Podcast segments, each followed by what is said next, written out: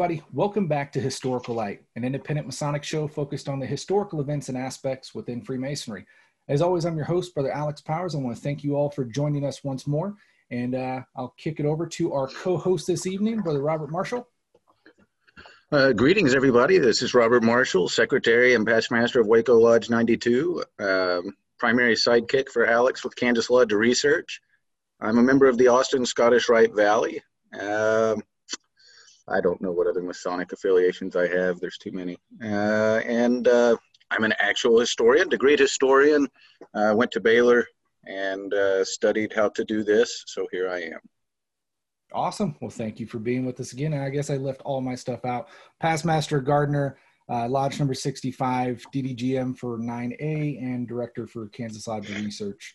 And we have with us our special guest for this evening. Very excited to have Brother Rob Moore with us. Um, brother Rob, if you don't mind, I'll kick it over to you, let you further introduce yourself.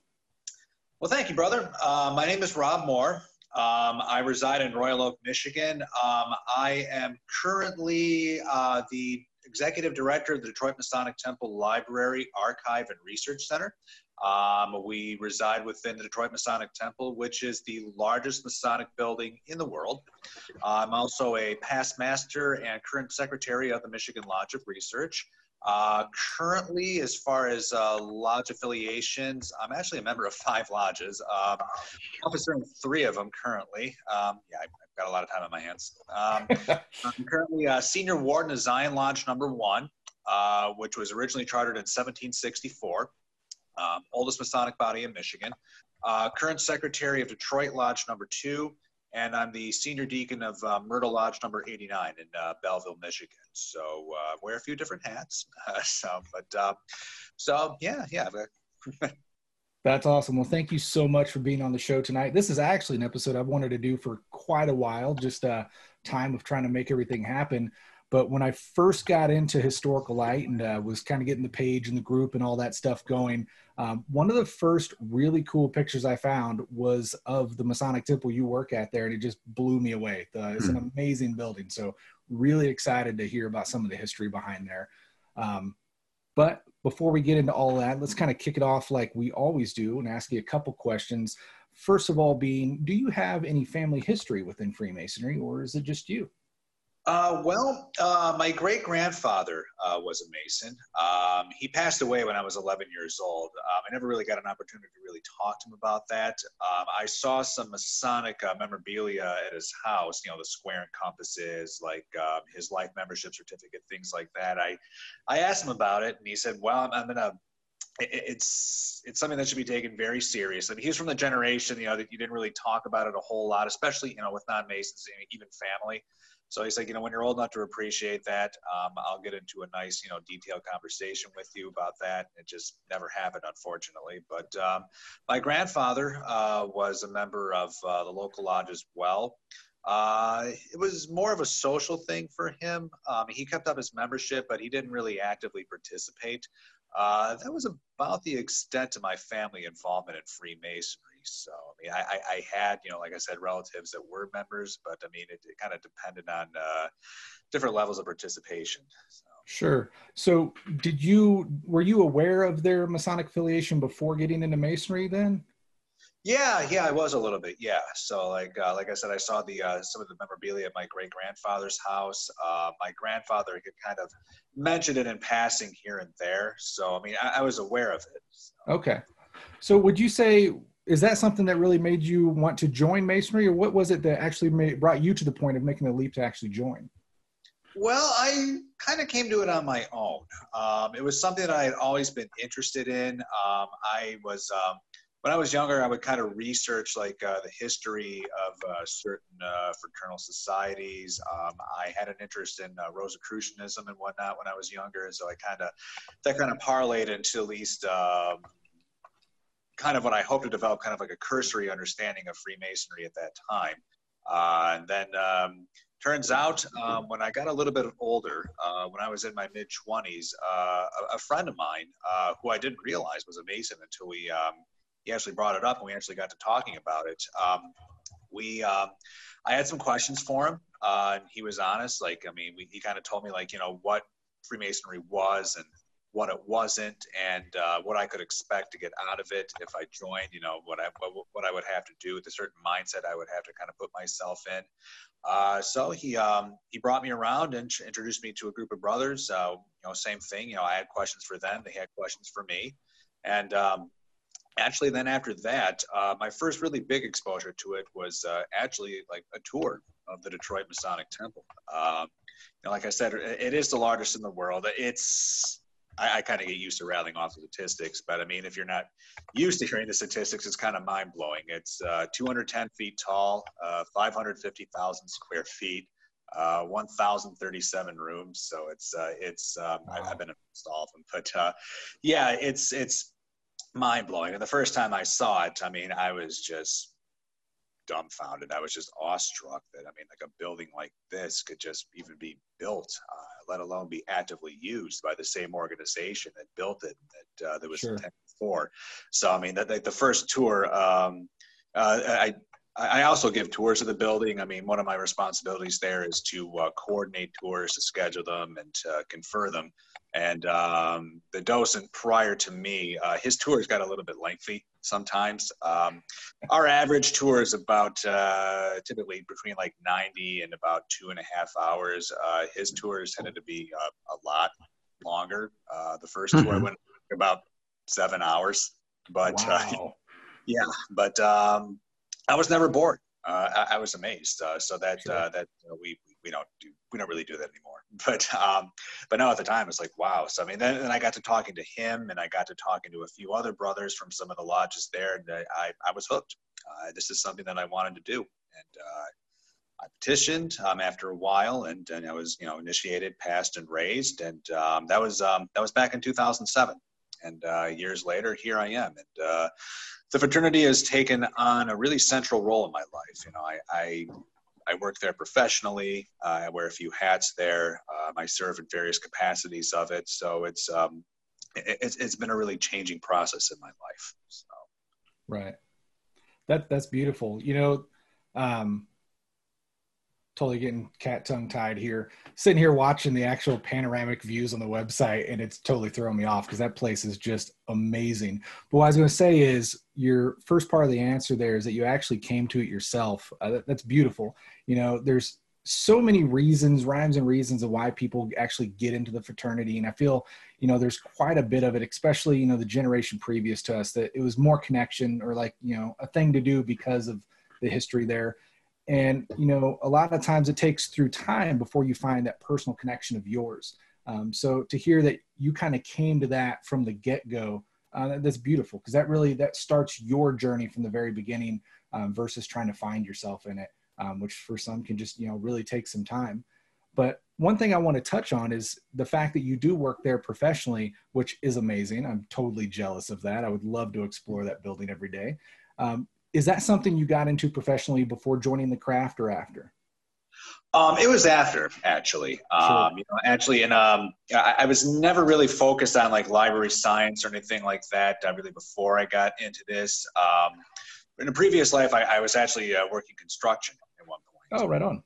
So yeah, that um, that that ended. Um, but uh, so I, I, actually went to school for uh, public administration. I mean, at one point I was going to go into some sort of a government work or something like that, and um, that that didn't take place. But uh, once you know, like, like, I said, once I got down there, once I started, you know, kind of going through the archives, once I started researching, uh, it started with you know researching the history of my my mother lodge. Um, like I said earlier, we were originally chartered in 1764. Uh, right. So I obviously wanted to go back and learn a bit more about that history. Uh, you know, learn the ways and whys about you know how the lodge formed and how it developed over time. Then after that, I just uh, started delving into the Masonic encyclopedias. You know, I went through all the Mackey sets and whatnot. You know, I went through like uh, history of uh, concordant orders you know, which is kind of ubiquitous. But when you're reading it for the first time, it's like, wow. It's like then at uh, then you know just um, just reading all the other ones, you know, just reading, just uh, going in and just reading, you know, you know, Preston and you know Webb, looking at the original Webb monitors, you know, looking at uh, some of the Masonic scholars. I mean, just I just had this like wealth of knowledge at my fingertips, and it just kind of really made me want to like really get in and delve into some of the deeper details and just kind of develop just like a holistic understanding and just you know learn as much as I could about this. So. Very awesome. Well, we have you on here tonight. We're so thankful that you uh, joined us this evening. But we're going to have you talk a little bit about the history of masonry in that jurisdiction and uh, kind of where the archives um, for your jurisdiction are, what what efforts you're currently taking, and just kind of the general history behind. And then we'll jump in with some questions throughout. Robert, you got anything for him before uh, we let him go? Uh, sure, but it might be tied in with where that's getting started anyway. Sure. Uh, Brother Moore, you mentioned how you had developed an interest in uh, the 1764 advent of Masonry in Michigan. It was a military lodge or something along those lines, right? That's correct. Yeah, originally it was. Um, well, what it was uh, back when uh, Detroit was Fort Detroit uh, back in 1764. This had um, this was not long after the uh, French Indian War. Um, Montreal had uh, fallen uh, to the British in 1760, so the French could no longer supply Fort Detroit.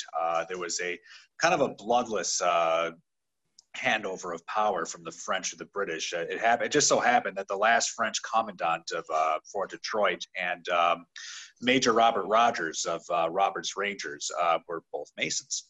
Um, so they were able to kind of. I, I, I, I don't want to say that played a role in it, but I kind of like to think that that played a role in it. So, uh, so the British took over. Uh, the uh, regiment, uh, the British regiment that occupied it, was the uh, Royal American Rifles or the 60th American Regiment of Foot. Um, most of the British Army officers were members of lodges um, in Montreal, if not England proper. Uh, the area at that time was largely wilderness. Uh, the closest settlement at that time uh, would have been uh, Kingston, Ontario, and then further up the uh, the uh, Great Lakes would have been like what's modern day like Erie, Pennsylvania. Then you know upstate New York, you know Albany and whatnot, Montreal. So obviously going back to their home lodge really wasn't an option. So, so yeah, at that time it was originally when it was first formed um, in, this, in 1764. Yeah, it was originally a military lodge. Very cool. Then um. I'm, I'm sorry. Go ahead.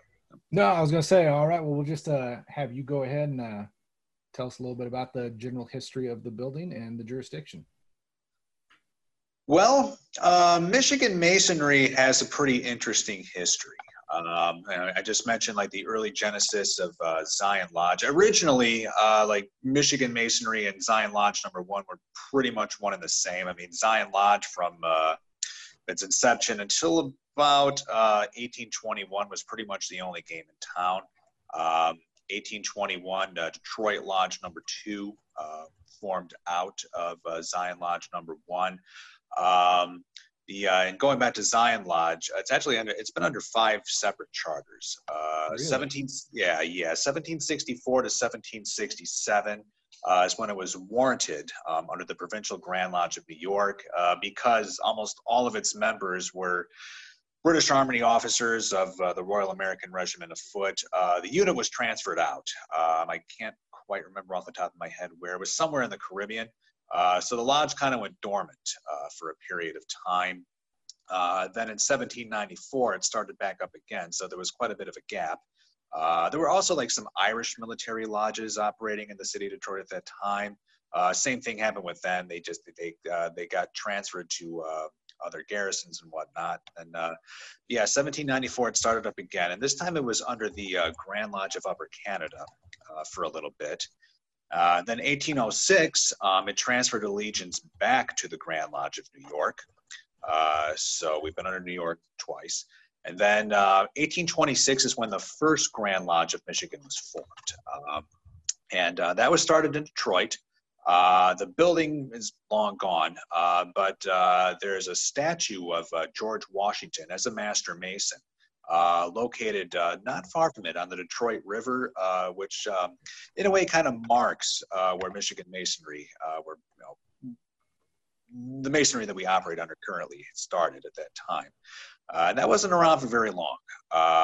Michigan at that time was getting a lot of influx of settlers from upstate New York, specifically the burned over district, where it was just an absolute hotbed of anti masonry. Um, so a lot of those settlers brought their anti-Masonic prejudices with them. Uh, so it wasn't long before uh, what was happening with the Morgan affair in upstate New York was beginning to dramatically affect Michigan as well. Uh, same thing as was the case in New York was same here. Um, it, I mean, just masonry was vilified. I mean, brothers really, I mean, like they lost jobs, they lost families. I mean, they could be physically attacked. I mean, if they were identified as being a Mason. So, what happened was uh, just three years after it was founded in 1829, uh, the Grand Master at the time, Lewis Cass, um, and basically what was a secret meeting. We haven't been able to find any official records anywhere on it. I'm, I'm, hopefully, they're out there somewhere. They'd be very interesting to read. But uh, basically, um, set Michigan masonry in dormancy for a time. It, it, wasn't like an official, this is done forever. It's like, you know, until things settle down for the safety of everyone involved, we're just going to like start, shut things down for a little bit.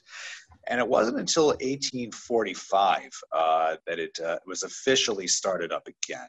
Uh, there was a brief period um, in 1840 where they basically tried to resurrect that original Grand Lodge, but they they were well intended, but they didn't quite go about it the right way.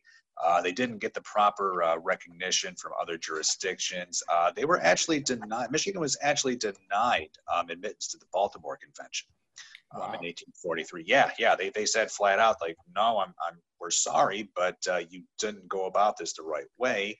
So we, we, we can't recognize you in your current, well, we can't grant you admission.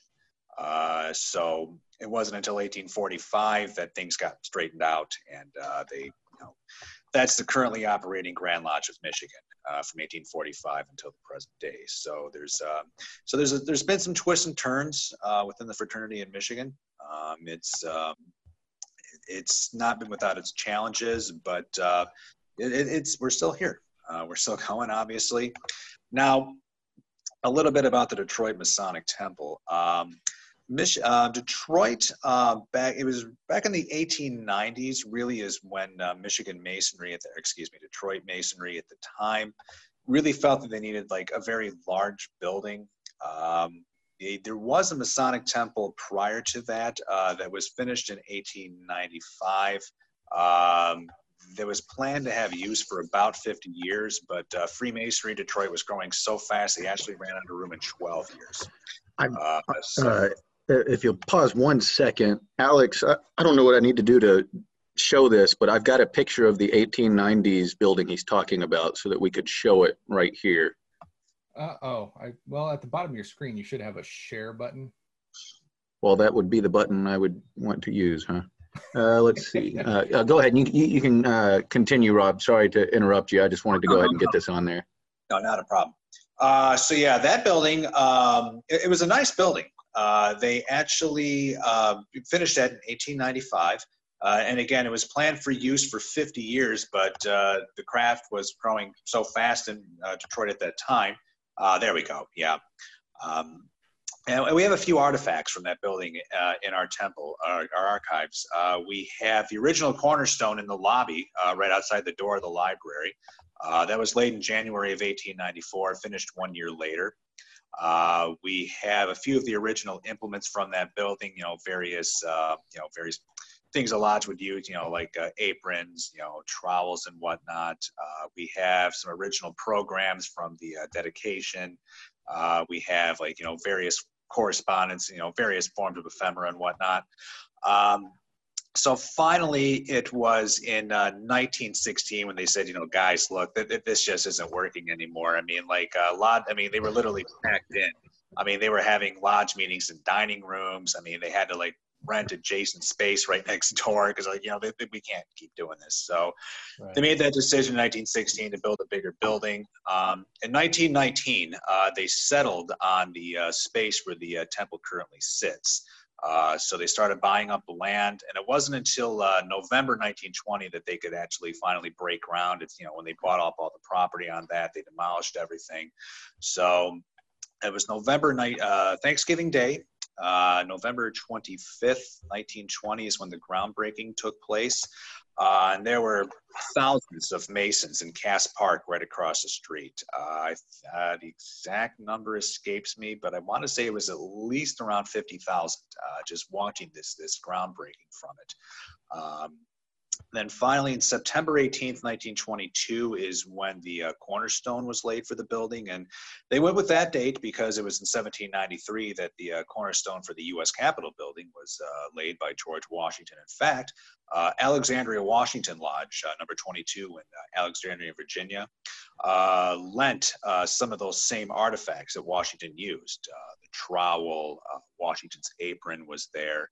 Uh, so they laid the cornerstone, and uh, there's an interesting thing that happened. Uh, Warren Harding uh, was president at the time. He was a Mason. Uh, he was supposed to have participated in that ceremony. In fact, if you go back and look at the old programs, it said, now remarks from Brother President Harding. it didn't happen. The First Lady got sick. he had to stay there in Washington with her. So he sent the Secretary of the Navy in his place, a man by the name of Edwin Denby. Denby was a uh, native Detroiter. Uh, he was a brother. Uh, he was pretty well known in Detroit at that time. he was famous for during World War One. He would lead these recruitment drives. In fact, there's a park in Detroit. You, it, it, it's really easy to overlook, but there's a small little stone slab in a park that said, "On this spot, uh, Edwin Denby um, joined the U.S. Marine Corps." You know, it goes into a little bit. Um, he later got caught up in the Teapot Dome scandal, and uh, his reputation got ruined. And uh, but at the time, uh, he was still well known and well respected. Uh, so he took Warren Harding's place. And then finally, uh, Thanksgiving Day, 1926, the building was officially dedicated. Uh, so start to finish, it was approximate six-year construction.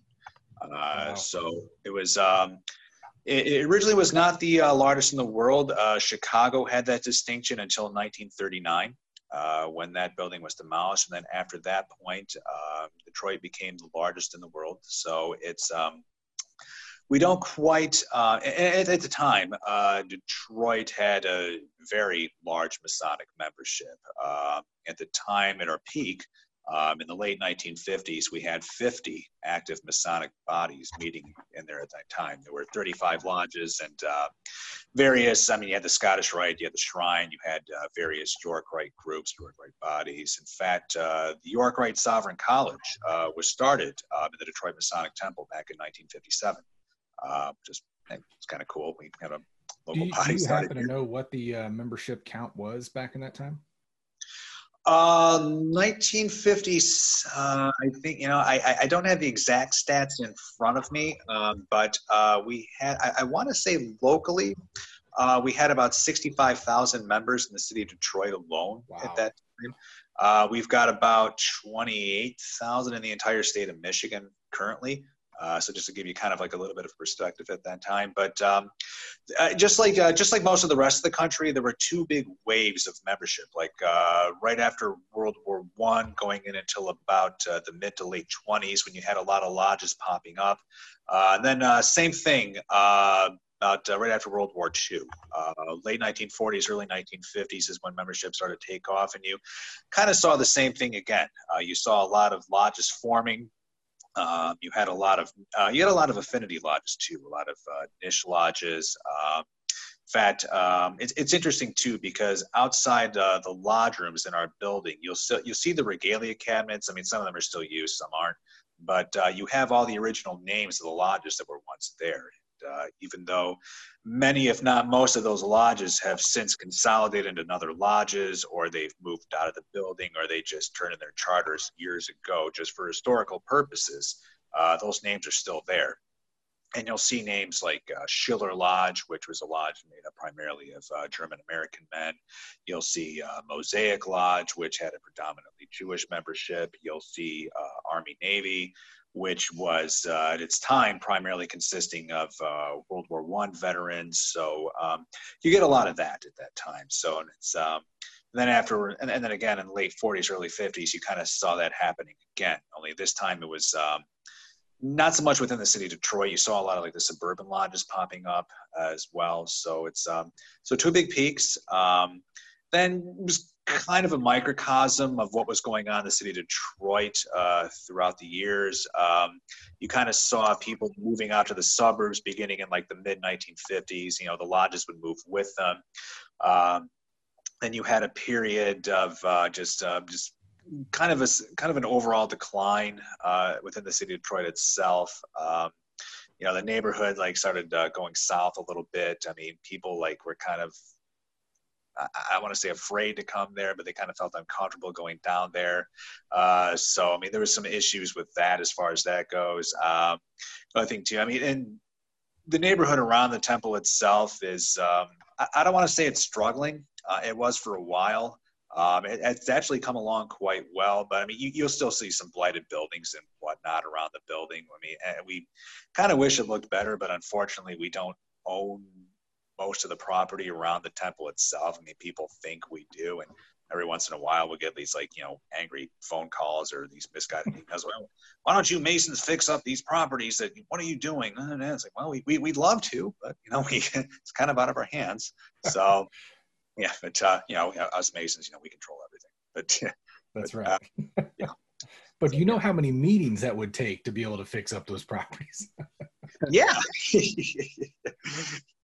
So yeah, so but so currently uh, within our building, uh, we have a total of uh, ten um, active Masonic bodies. Uh, we've got six lodges. We've got uh, one chapter, uh, Royal Arch. We've got one Royal and Select Masons Council, one Commandery, uh, one York Rite College. Um, that's another interesting thing too. Like on tours, like it often amazes people, uh, particularly brothers, that uh, yeah, this is still an active Masonic building. Mean, we don't have as many bodies as we once did, and realistically, we're probably never going to see those kind of numbers again. But uh, but yeah, I mean, we're still here. I mean, it was a building built by Masons for Masons. Uh, continues to be uh, an active part within the fraternity. So that's it's a legacy we try to keep going. That's awesome. So I'm sitting here uh, glancing through all the different rooms and theaters and chapels and everything you guys have uh, featured on your website, which are all just insanely beautiful. Um, I'm slipping. How many total rooms did you say is in the facility again? 1,037. Good Lord.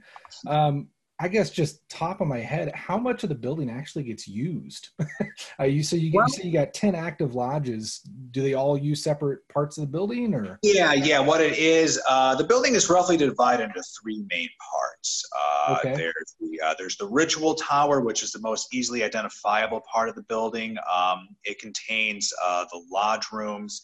It contains the uh, main lobby. It contains the mezzanines um, in between uh, the floors themselves. Most of the mezzanines aren't too exciting. It's typically offices or storage space. Uh, the one exception is uh, our third floor mezzanine. We have uh, what we call the drill hall.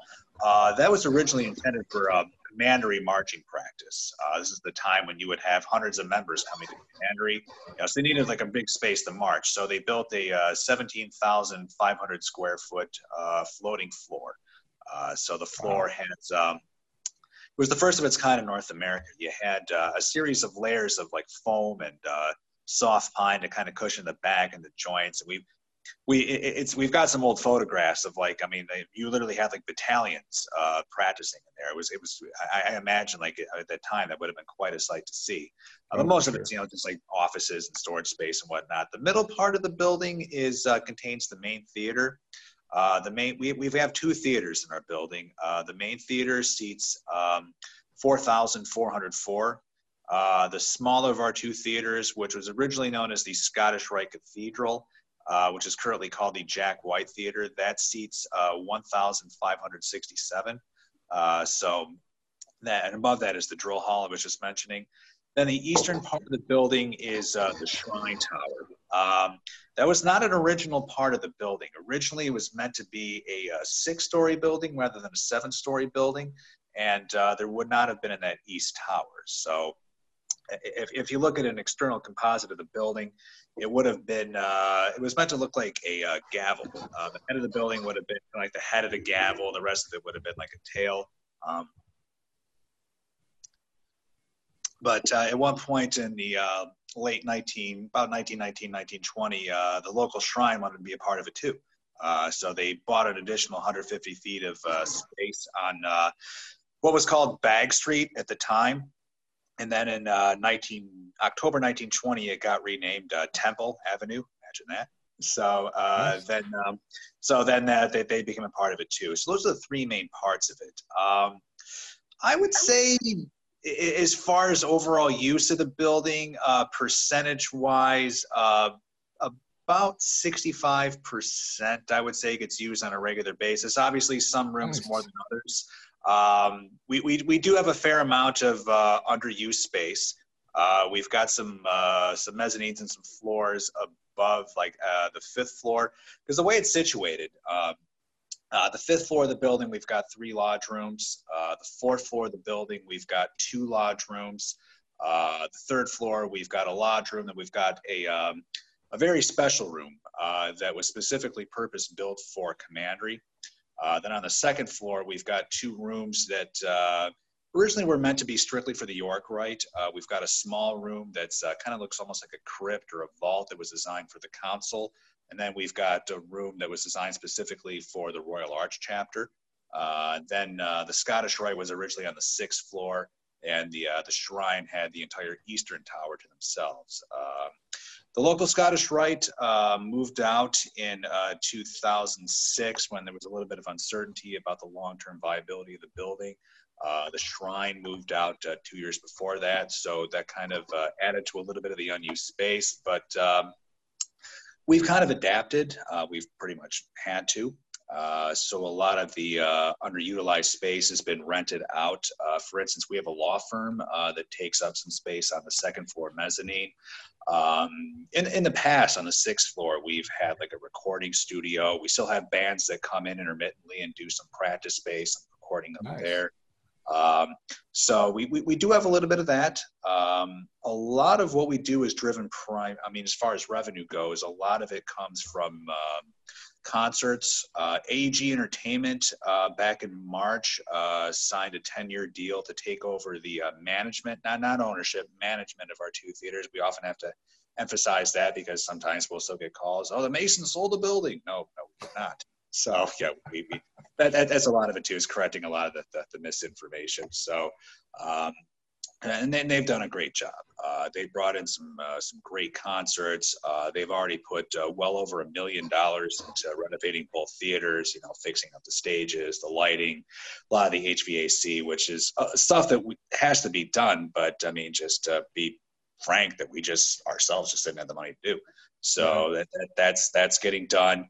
Um, uh, we're very good as far as like you know special events weddings um, you know uh, the aforementioned uh, commandery space on the third floor uh, was deliberately designed to look like uh, like a chapel or a cathedral. So it's a very popular wedding space. We're in the uh, top 10 list in the entire state of michigan for wedding destinations. Corporate events we do quite well. Forbes magazine is doing a its annual 30 under 30 event uh, within our building. That's pretty much taken over everything.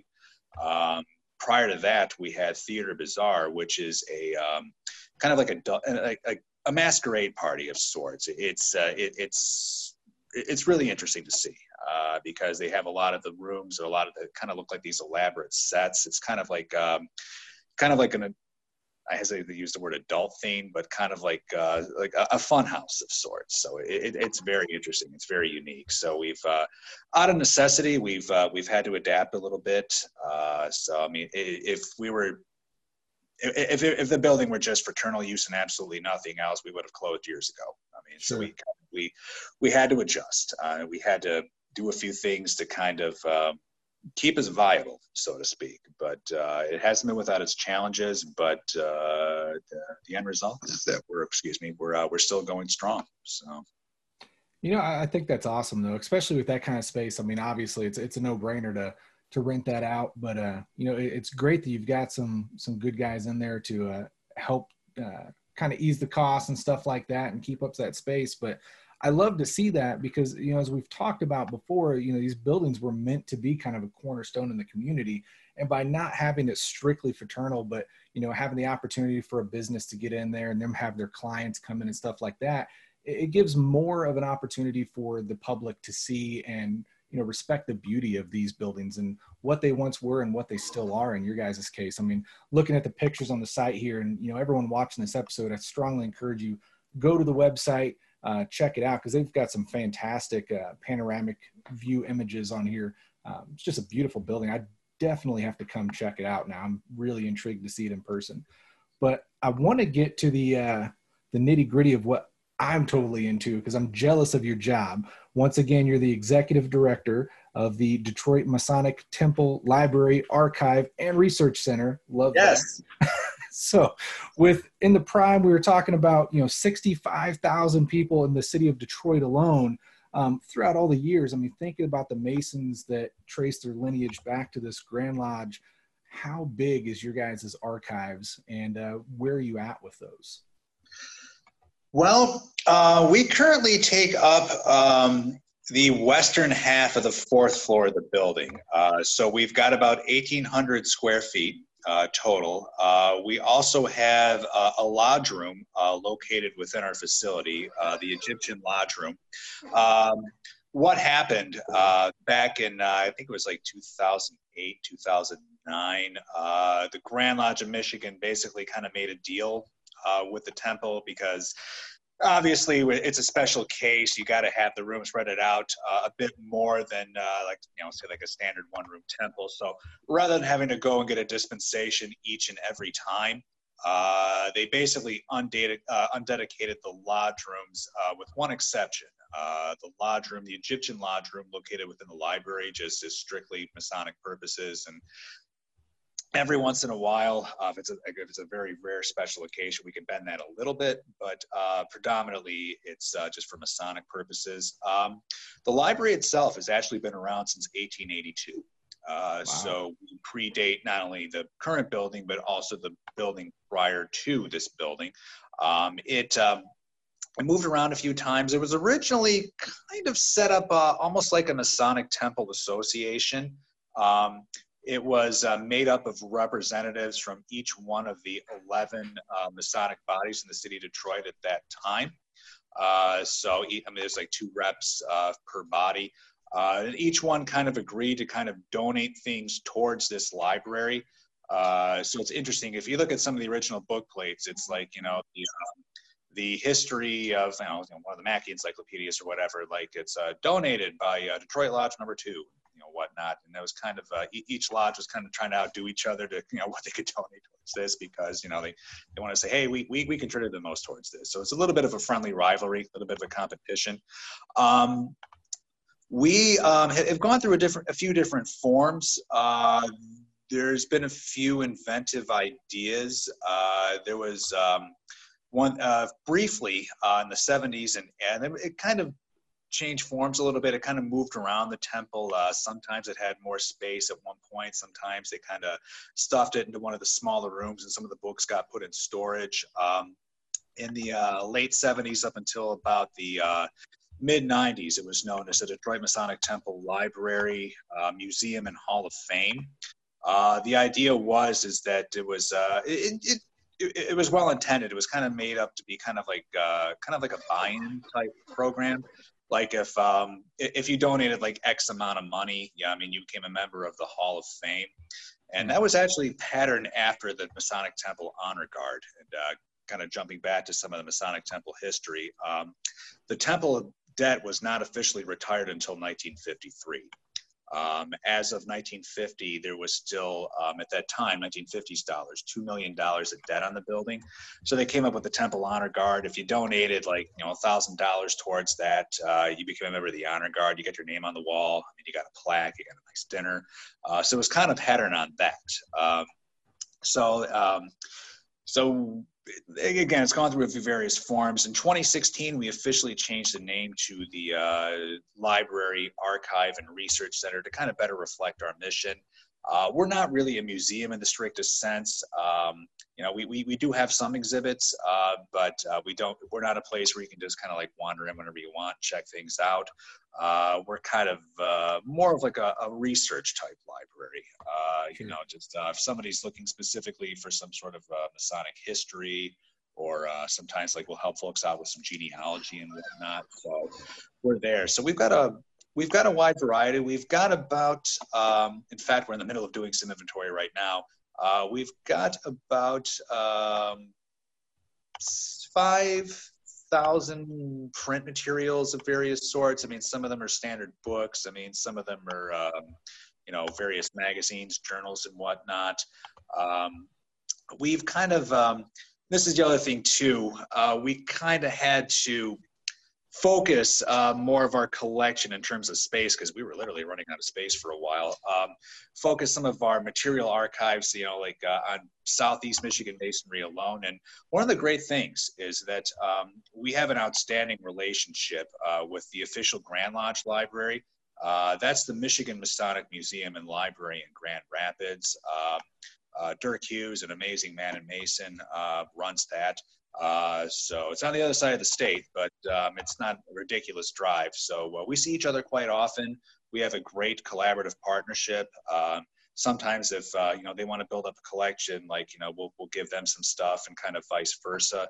Uh, and obviously this is stuff you know just because again we've only got so much space, you know, but you you, you don't want to get rid of it. So I mean this is like um, so we kind of put together what we effectively called Dirk boxes. Like uh, we'll just fill up a box, like you know, full of stuff that uh, you know, say like it's better suited that you know it, it stays there uh, right now. And this is something we're working on too. We're working on uh, kind of an archive annex. Uh, we'll be able to kind of like classify things and store things more effectively. They already have that in place right now. So that's uh, so it's in safe hands. Uh, so we kind of do that. Uh, but um, so yeah, it, it's uh, there's a lot of things we're trying to do uh, with the library right now. Uh, there's a little bit of capital improvements we need to do.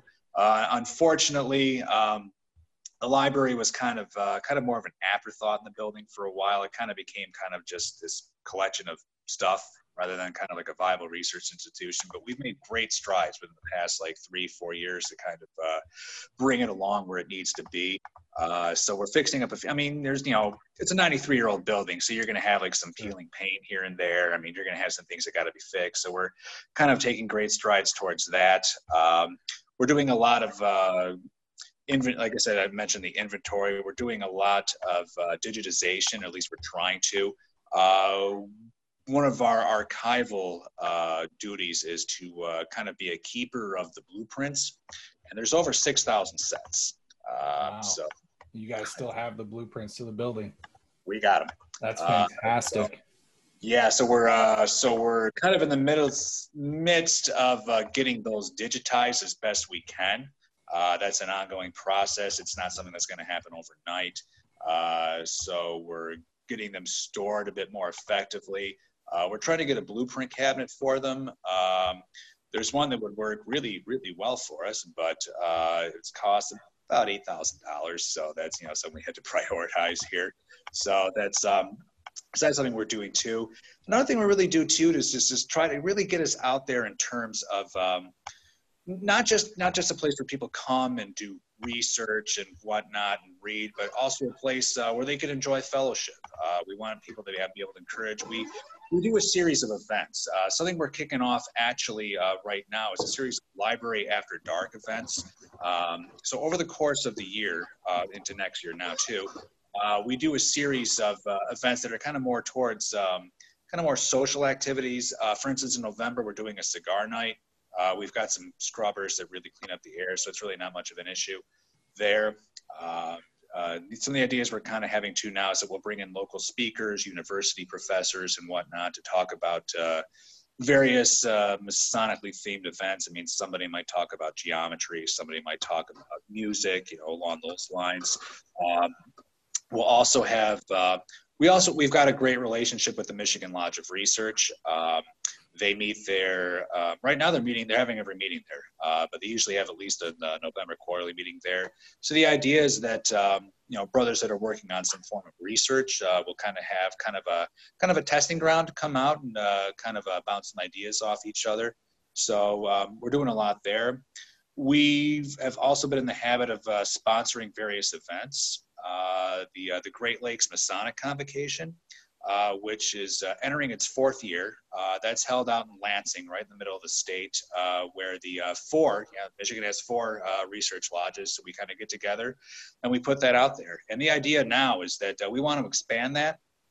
we want to include most, if not all, the jurisdictions in the Great Lakes region and encourage them to kind of get more involved, uh, send speakers, uh, be a part of the planning process. But uh, that's something that we feel greatly uh, in. Uh, that's something that we uh, feel strongly is an important part of the fabric within Michigan Masonry because there's this great outcry, especially among some of the younger brethren um, and some of the lodges, for a stronger emphasis on Masonic education. And we want to be in a position where we can effectively provide that, or at least uh, encourage uh, the study of that. Uh, at least kind of provide like uh, a conduit for that. So we have so we have a lot of things going on right now.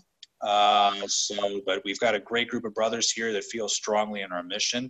Uh, we've got a great group of brothers that uh, each have their own variety of talents and strengths that they bring to the table. So, uh, so it's it's I'm really pleasantly encouraged by what we've been able to do, and I'm really excited about our future prospects.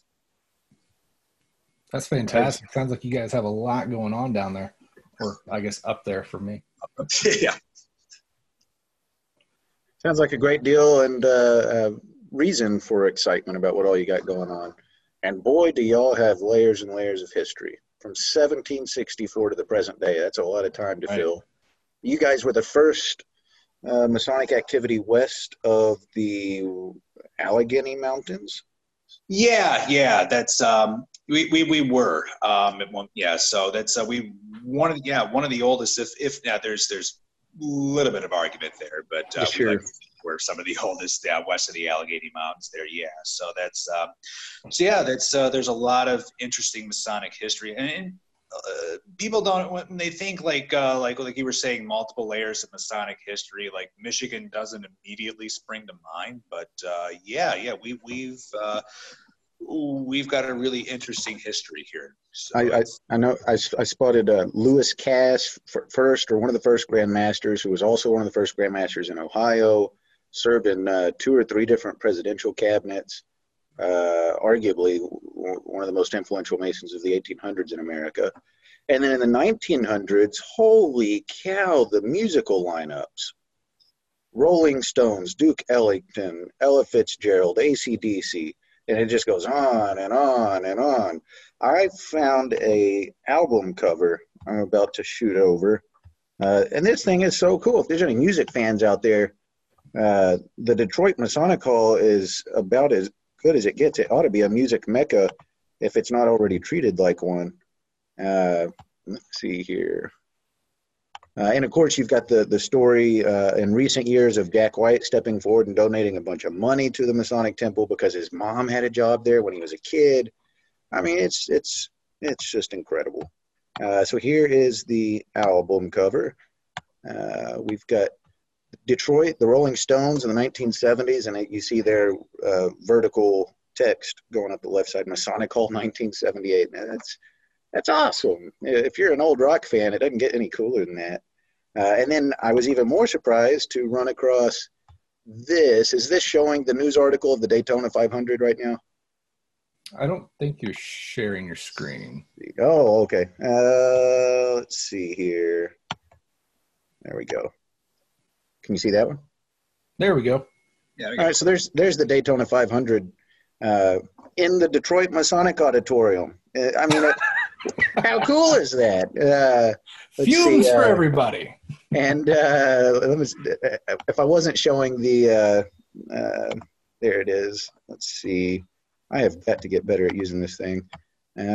share, and we'll do right there. There's the Rolling Stones cover. Uh, and and the cool thing is that nice. their album from that year is actually live recorded in the Detroit Masonic Hall, so you can actually go listen to the Rolling Stones playing in uh, Detroit from back in the day. Wow. It's just you guys have such an amazing resource there, and usually across the country you have cases where a, a phenomenal building is either still being used Masonically or the Masons had to let it go, and it now has a really cool use, whether it be music or community. You guys have actually managed to do both over the last hundred years, and that is really hard to continue to do if you look around the country. Yeah, it hasn't been without its challenges. Uh, there were some uh, there were some points uh, back in the mid 2000s when uh, there were some serious concerns that uh, the building was going to leave the hands of the fraternity. Uh, so that was a time, you know, like I said, of relative uncertainty. Um, but uh, we had a good group of brothers step up who said, you know, no, we're, we're not going to let that happen. Uh, we're going to have to make some difficult decisions. Uh, we're going to have to do a few things that um, in the past that we probably would not have done in terms of events and things like that. But um, that did uh, take place. Uh, and you mentioned you mentioned Jack White. Um, and uh, yeah, uh, he stepped up in big time, helped us out in our time of need, and uh, he didn't have to do it. Uh, he actually um, he showed up one day um, at, at, the reception desk and said, you know, look, I understand that you guys are going through a little bit of financial issues. Um, I'm in a position to help. Uh, you helped out my family in our time of need, and I can do the same for you if you'd like. And uh, his business manager, from what I understand, actually tried to talk him out of it and said, like, you, you don't you don't have to do this, but uh, and we, we told him like and we said, you know, you, you don't you don't have to do this. But it's like, you know, I, I would like to. So um, and he didn't ask. In fact, it, it was it, was kept anonymous for a while, uh, but that wasn't going to stay anonymous for long. I mean, like you know, an intrepid reporter can just file a FOIA request, and it's you know going to find out eventually. So it was revealed that yeah, it was Jack White that did it. So and he didn't ask for it, but. Uh, there were a couple things renamed in his honor. Like I said, like you know, you know, the Scottish Rite had left the building prior to that, so the the the Scottish Rite areas, you know, the theater, the lobby got renamed. You know, Jack White Theater, Jack White Lobby. Um, nice. Prior to that, what had happened? I mean, the reason why the building was kind of in the issue it, it did was because, um, like, like like I said, we kind of had to do a few, few things differently. Um, there was an operational agreement with uh, a building operator that didn't quite work out, and uh, mm. a, a, few we, we got left holding the bag on a few things that we had to you know deal with, and then. Um, the county at the time at uh, also uh, shortened the amount of time that you could float back taxes from uh, five years to two. So it was kind of a uh, it was a double whammy at a really bad time. Uh, so we, we would we wouldn't have been okay financially. I mean, it, it would have taken a little bit longer, uh, but we had a plan to get out of it. But I mean, it just and that donation came through at an opportune time. So, again, you know, like a, a very large building um, in the middle of a city that's had a fair amount of struggles um, over the years that. Uh, sometimes doesn't have the greatest of reputations, um, sometimes deservedly, but usually non-deservedly. So that's uh, so that's the perception too. Uh, mm-hmm. So uh, so again, it, has been a tough set of circumstances over the years. Um, sure. But uh, but yeah, we're, we're still here. We're still going strong. Uh, we have a we feel is a very proud legacy. Uh, we feel that we have a, um, a sacred trust uh, to the fraternity. Uh, this is there, there, there are many Masonic temples, but there are very few Masonic monuments, and uh, we feel very much that uh, this is a monument. Uh, we feel oh, that yeah. this is something that, uh, for the sake of the fraternity, uh, that this is something that has to be kept going. This is something that has to be kept uh, viable, strong. and so that's that's the that's the charge that we feel that we have to keep. Yeah, no, I would totally agree with you, man. It is a, a staple facility and you know, I mean, everything in masonry continues to have its ups and downs, but uh, you, you got to roll with them. Um, do the best we can, and you know, from seeing the work that you guys have done on this building, it's it's amazing. You can tell that your guys' uh, heart and soul is truly there, and you're doing really great things. And I think from a crafts perspective as a whole, everybody really appreciates that because, like you said, you know that it is a staple. It is a an icon pretty much everyone knows about it. And uh, you know whether we're directly associated to it or not as freemasons we're all proud of it. So you know thank you really sincerely from the bottom of our hearts uh, for doing the work that you guys do there. You know so i got a, uh, quick left uh, left field when i'm to throw at you here. Today in the uh, historical light group shameless plug if you're not a member go join. Um, we actually had a, a michigan post um, this was for a fella that was out of uh, Troy, Michigan. I know it's not Detroit, but it is close to you guys. So I thought I would just take a swing and uh, see if you guys knew anything about it. So we found a, a, photo of a Johnson Niles out of 1870. He was said to be the father of Troy, Michigan. Um, listed uh, for opening a hotel, being the first postmaster, uh, county justice of peace, so on and so forth. Um, but we were not able to find a Masonic affiliate record for him. We do have a picture of him in in his regalia. Um, do you happen to know anything about this individual, or if he was confirmed? Um, you know what? I, I actually, uh, I, I, was, I was watching that. Thre- I was looking at that thread um, earlier today on the post, and um, uh, Worship Brother Matt Shelton, uh, who's actually one of our docents uh, down here at the temple. He nice. theorizes, yeah, he theorizes, and I, I, tend to agree with this, is that uh, he was a member of Oakland Lodge Number Three, um, right? Uh, which wasn't around for too long, and again. Um, it would have roughly coincided with right around the same time of uh, those initial Masonic troubles um, when uh, the uh, first Grand Lodge was basically shut down in its infancy.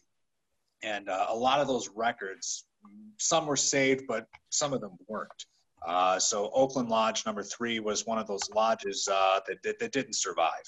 when the second Grand Lodge started up in the mid 1840s, a lot of that didn't carry over. So um, my theory um, is that if he wasn't like raised elsewhere and like that record just didn't survive, is that he was a member of that uh, that Oakland Lodge number three, and uh, the records just didn't carry over. So I'm I'm just now uh, looking into this. This was something I missed earlier today, but I do have that he's he was serving as Grand Marshal in Michigan in the 1890s, uh, and that there's still a historic home that he lived in there in Troy. Uh, I'm gonna keep looking, see if I can find anything else. Awesome, Robert is on the case. Yeah, I, I totally saw the uh, the comments from Brother Shelton there. Um, figured I'd throw it in. Glad to see that uh, you concur with those findings.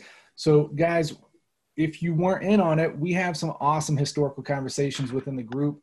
If you're not a member, Historicalite Masonic Research Group, go click join, get in on those conversations. Um, unlike the plethora of other Masonic groups out there on Facebook, um, we keep this strictly Masonic history. Um, any other posts get discarded. So it is all for history nerds like you and I. So join the group, get in on the combos. Uh, brother, thanks for answering that question. Uh, the other thing I throw at you while uh, Robert's doing some further research there um, I believe it was you guys a while back on Facebook was selling like a ton of books. I know before uh, before this we were talking in the green room there about uh, Grand Lodge of Kansas uh, selling a lot of books the last two auctions. But um, tell me a little bit of why you guys were getting rid of so many. Well, a lot of it were uh, duplicates, and um, that's still ongoing. Um, uh, we oh, had, we just had so so many uh, copies of like like I said the Mackey sets of uh, the Coil sets uh, just uh, they just we in abundance. And it's just uh, obviously we're going to keep a, a, good deal of them but uh, some of the stuff too it's like um, we thought hey why not? You know just if, if, there's a brother out there who's looking to start or kind of add to his own personal Masonic library or if like say like there's a lodge that you know perhaps might want a few sets you know we'll we'll sell some at a reasonable price and um, use the proceeds to kind of uh, kind of help uh, kind of help out what we're doing in our own library, like some of the projects we're looking to do in terms of digitization, uh, some of the projects you know for capital improvements and whatnot. Uh, some of our acquisitions that we're looking to get as far as you know equipment and things like that um, yeah so and some of the stuff too is kind of like i said we're trying to focus and become kind of more of uh, I, don't want to say a strictly Masonic library in terms of our content, but uh, kind sure. of more focused on that. And, uh, and we were talking a bit before the show about, uh, you know, like uh, the Grand Lodge of Kansas, you know, kind of what they're doing as far as their book sale. Um, I, I, correct me if I'm wrong, but I think a lot of that is kind of more non-Masonic stuff they're looking to kind of jettison. Um, we're trying to do the same thing. Um, some of the stuff we have, I mean, it's it's wonderful stuff, but um, we kind of came to the conclusion that um, say like uh, if a researcher wanted i mean i'll, give you one example. Uh, we've we've got a set of uh, 19th century uh, census bureau records. Uh, we've got like a nice uh, geological survey set that was put out in the 19th century. I mean it's it's it's really nice stuff and it's like you know part of me says I, this is really cool really like to hold on to this, but at the same time, it's like, well, we we also want to be like a viable uh, research library that focuses more on uh, Masonic content. So it's like, and that's right. and that's a constant thing we kind of deal with. It's like, you know, do you do you hold on to some of this cool stuff, or maybe I mean, do you do you sell it to uh, you know kind of get a little bit more money for what we really want to do as far as an institution. And, and some of the stuff too is just you know, you know duplicates. I mean, like we've got know just another example. We've got about like 30 copies of the Builders. You know, it, it's a great book. And I mean, it's like I personally feel that every Mason should read it. Um, so, but you know, the same thing too. It's like, do you need 30 copies of the Builders taking up shelf space when like you know three right. or four is fine. So, and like I said, you help another brother kind of build up his library with the proceeds, you know, benefiting a good cause. So, it's, uh, and, and again, that's, um, it's, when we when we deaccession anything, uh, just like any other research library, like we put a good deal of thought into it. I mean, sure. is this, so that's that's kind of where we're at with that too. So so do you guys have, uh, is that on your website or how are you guys uh, basically housing those sales?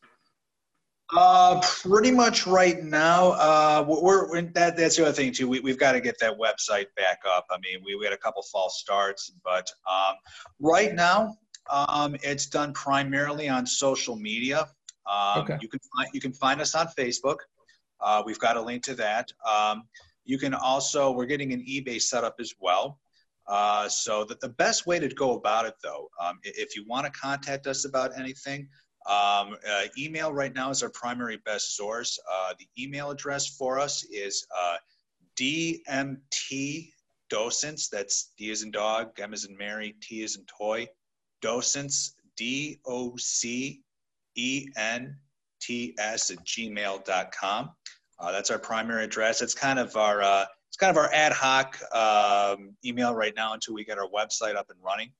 Uh, so that, that's our best point of contact. If you want to get a copy of our list of books we have for sale, or if you just have like any questions about the building, or if there's anything we can do to help out, uh, that's our primary of getting hold of us as well. So that's um, so we love uh, we love answering questions. Uh, we love uh, when brothers reach out to us, uh, you know, just to talk or whatever. So it's uh, we're always yeah. there.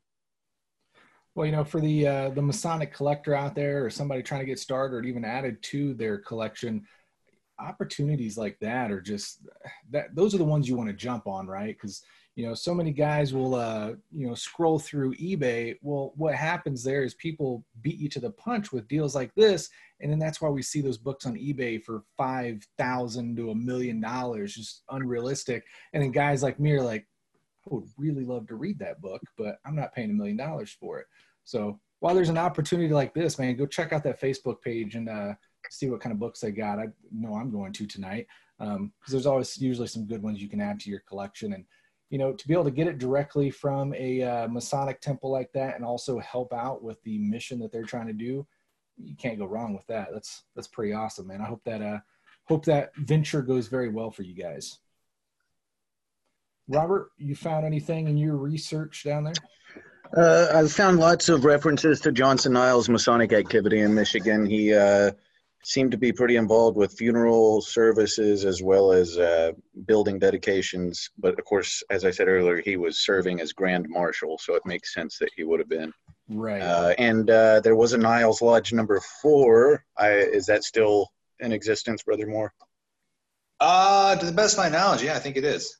Yeah, so uh, uh, because there's a lodge with his name and there's a city with his name.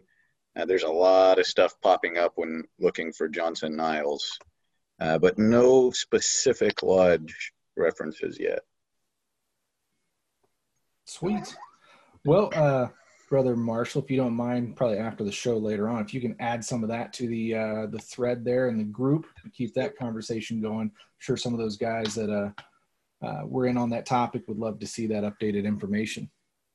You got it. Sweet. Well, man, I really appreciate having you on the show tonight. We've covered some awesome information about the uh, the Masonic Temple there in Detroit and the amazing things you guys are doing. Um, I think for now we'll go ahead and uh, send it over to you for any final thoughts. Well, brothers, um, I'm glad we. Um, I know we had a couple of false starts here, so I'm finally, I'm finally glad we could uh, get together and make this happen.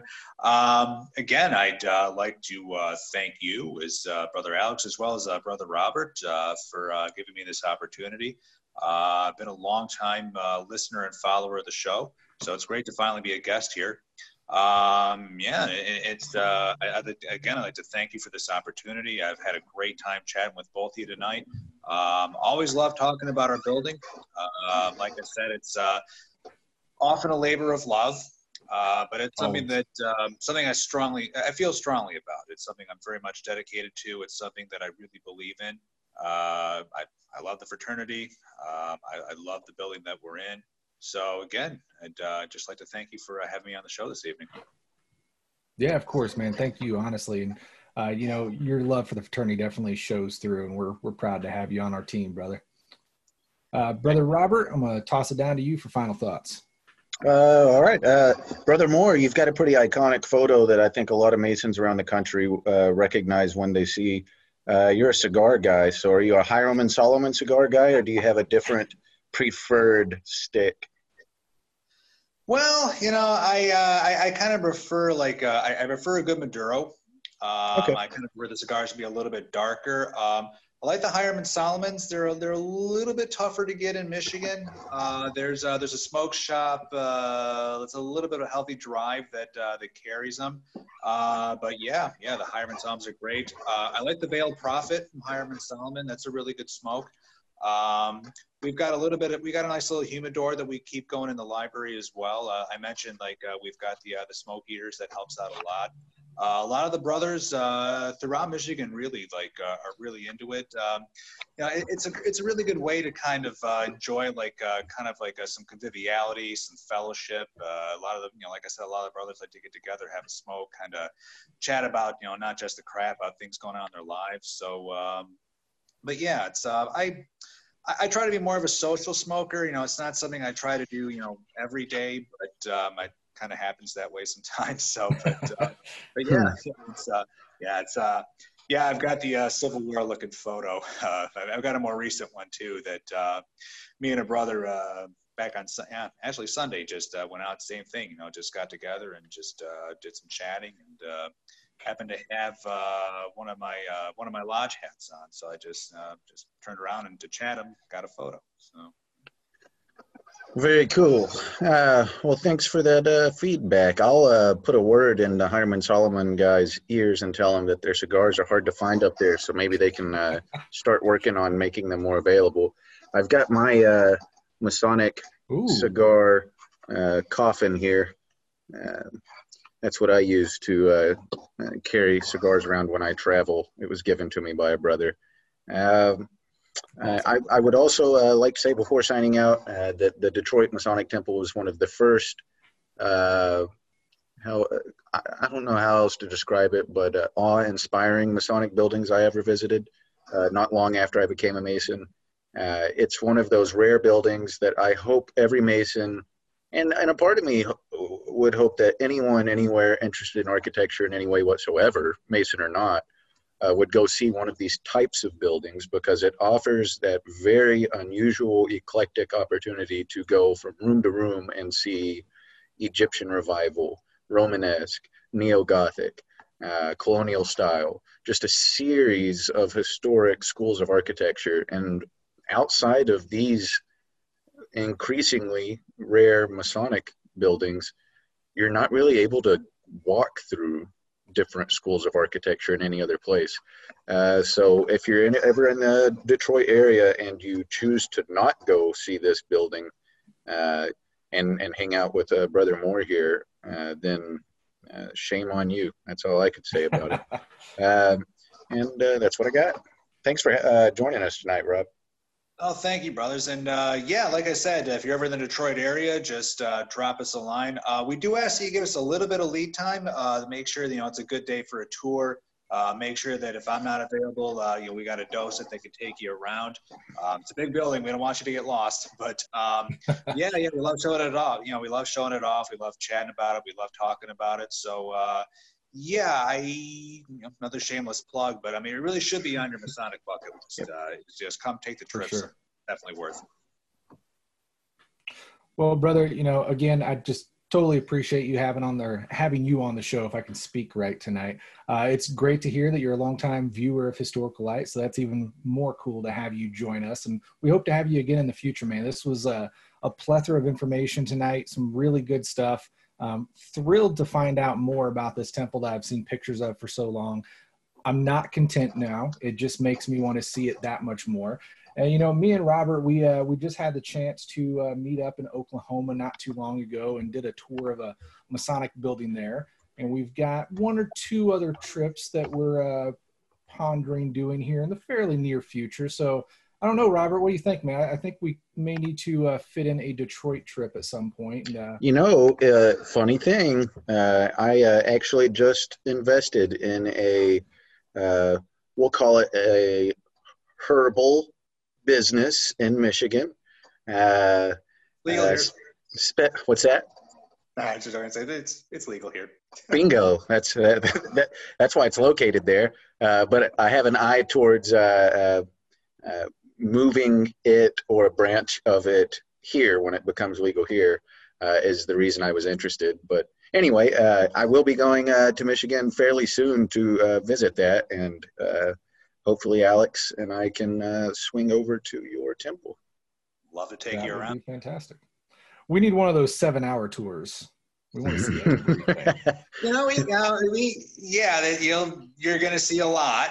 Uh, bring your walking shoes, but uh, yeah, but uh, but no, that, that's the thing too. And just uh, speaking of the tours, real quick, uh, we do a little bit of variety. Um, we do kind of like uh, the more kind of standard, you know, like stuff that focuses on the history and the architecture of the building. Uh, we've also, uh, for about the last two years, been doing uh, what we call behind the scenes tours. We show a little bit more of like the uh, like the variety of the infrastructure of the building itself. You know, some of the stuff, you know, you know, for security liability reasons, stuff we really can't show on regular tours, like uh, like the power rooms, right. like you know the service tunnels, you know things like that. But, um, but uh, a lot of folks are interested in that, and it's uh, that's uh, been an excellent fundraiser for the library. Uh, that's something we try to do usually on a quarterly basis, if not more. So uh, yeah, but yeah, if you if you don't mind doing a lot of walking, maybe getting a little dirty, yeah, we can. Yeah.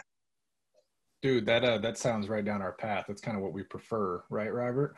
That's right. Uh, actually, I was thinking uh, uh, surely for historical light specialists, there's some sort of uh, accidentally get lost in the building and spend the night in one of the 1,000 rooms. yes. Well, we'll put that on the books. It's the historical light tour.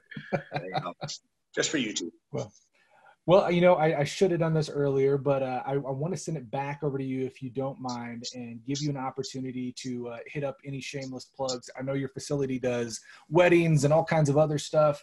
Um, how, how, can we find out information about that? How can we find out more information about um, the facility in general? And how can we get a, a hold of you? Uh, well, the website is www.themasonic.com. Uh, that gives you a great rundown uh, about the building itself. Uh, like you said, you mentioned the 360 tour. Um, if, you, if you can't make it to Detroit anytime soon, it's the next best thing. Um, also, uh, you can call me direct. Uh, my number at the temple is 313 832 7100 extension 227 and if i don't pick up right away just leave a message and i'll get back to you as soon as i can.